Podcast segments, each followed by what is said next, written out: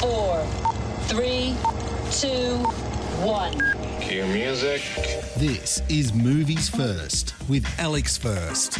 Cute and corny, but endearing, Bumblebee gives a young audience exactly what it's after from a continuation of the Transformers series.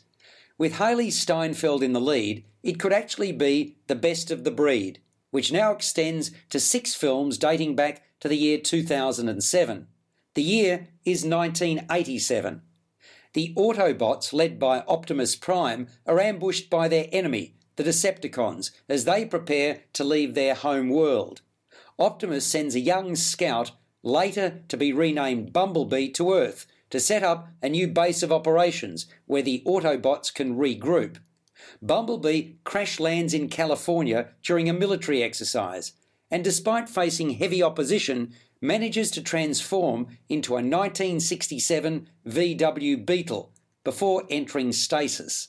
Later, Charlie Watson, the role filled by Steinfeld, a teenage outcast traumatised by the death of her father and resentful of her mother Sally, Pamela Adlon, for remarrying, finds the dusty yellow car in a scrapyard. By repairing it and taking the vehicle home, Watson accidentally reignites a power play between the Decepticons, intent on destruction, and the Autobots, who've urged Bumblebee to defend Earth in their absence. You're listening to Movies First. For more, like us on Facebook and follow us on Twitter.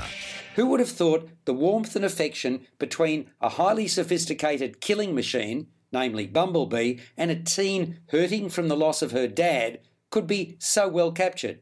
And I'm talking here about not just the chemistry between Steinfeld and Bumblebee, but also the remarkable attention to detail when it comes to the facial expressions and body movements created by the animators. There are a couple of real tearjerker moments and a number of memorable scenes, including Bumblebee's first appearance in the garage, Watson's beach teachings to Bumblebee, and his accidental destruction of the family's living room. That's not to overlook his boot greeting to her from the back of the VW.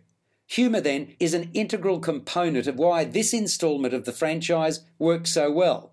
The relationship between mother and daughter could have been developed further. It was a little thin, although the basic dynamic was established. We also get the budding romance between Steinfeld and her neighbour Mimo, Jorge Lenborg Jr.